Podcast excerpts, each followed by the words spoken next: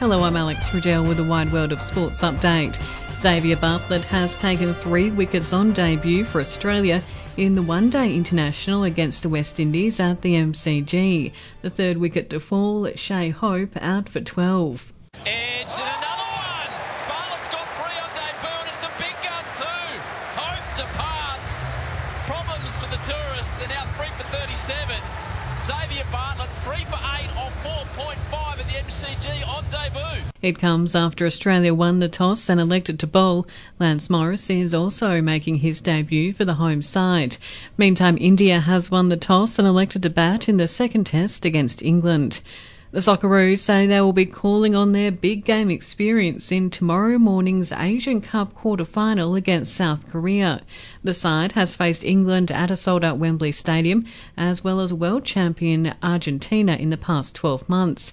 Midfielder Keanu Baccus says they're well prepared for high pressure situations. A tremendous experience for me personally, and I can imagine the whole team, you know. I think we went toe to toe with some of the best players um, going around in, in, in international football.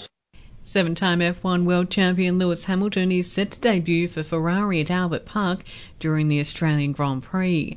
Hamilton will make the move from Mercedes to Ferrari at the start of the 2025 Formula One season.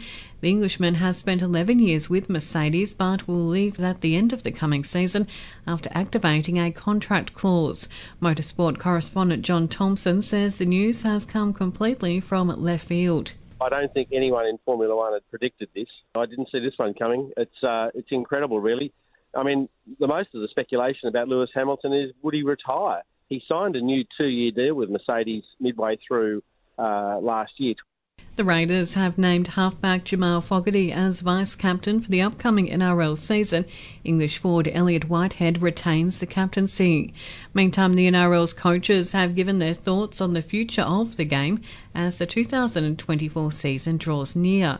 Sport reporter Mike Pearsall. The Daily Telegraph has surveyed 30 head and assistant coaches from around the league. Overwhelmingly, they're against the idea of the next expansion club being based out of Papua New Guinea. Half of them believe Perth should be granted the next licence. Only 13% support a move into PNG. 40% say the biggest threat to rugby league is concussion, yet a whopping 83% don't want to follow the Super League's lead in banning tackling above the armpits. And two thirds want a trade window introduced, either during or at the end end of the season. Mike Pearsall, 9 News. Melbourne Victory coach Tony Popovic says history has shown Newcastle won't be an easy team to beat. The Jets host Victory tomorrow night in their round 15 clash. The last time the two sides met, Victory recorded a 5-3 win. But Popovic says both teams have improved since their last meeting. Yeah, they've been strong at home. They've played well the last couple of games with a win and a loss. We certainly respect the opponent and um, they play their style better than they did back then, and, and I'm, I'm, certain we do as well. So I expect two teams that have improved since round two encounter. Scans have revealed Richmond midfielder Dion Prestia has suffered a minor hamstring injury and is expected to miss the Tigers practice game against Melbourne later this month. Richmond anticipate Prestia will be back to full pre-season training in a couple of weeks and is expected to be fit for opening round. Meantime, the Adelaide Crows have confirmed Jordon Butts has suffered a hamstring injury. He left the track earlier today. The club is waiting on results to determine how severe the injury is.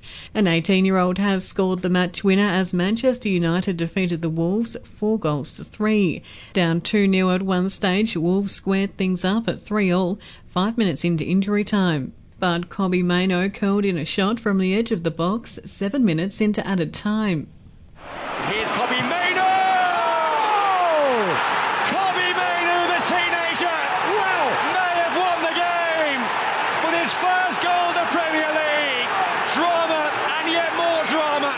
That commentary on Optus Sport.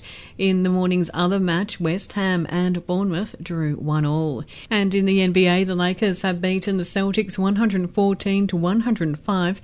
Austin Reaves with a game high 32 points for the Lakers. I'm Alex Riddell, and that's the latest in sport from the Nine News team.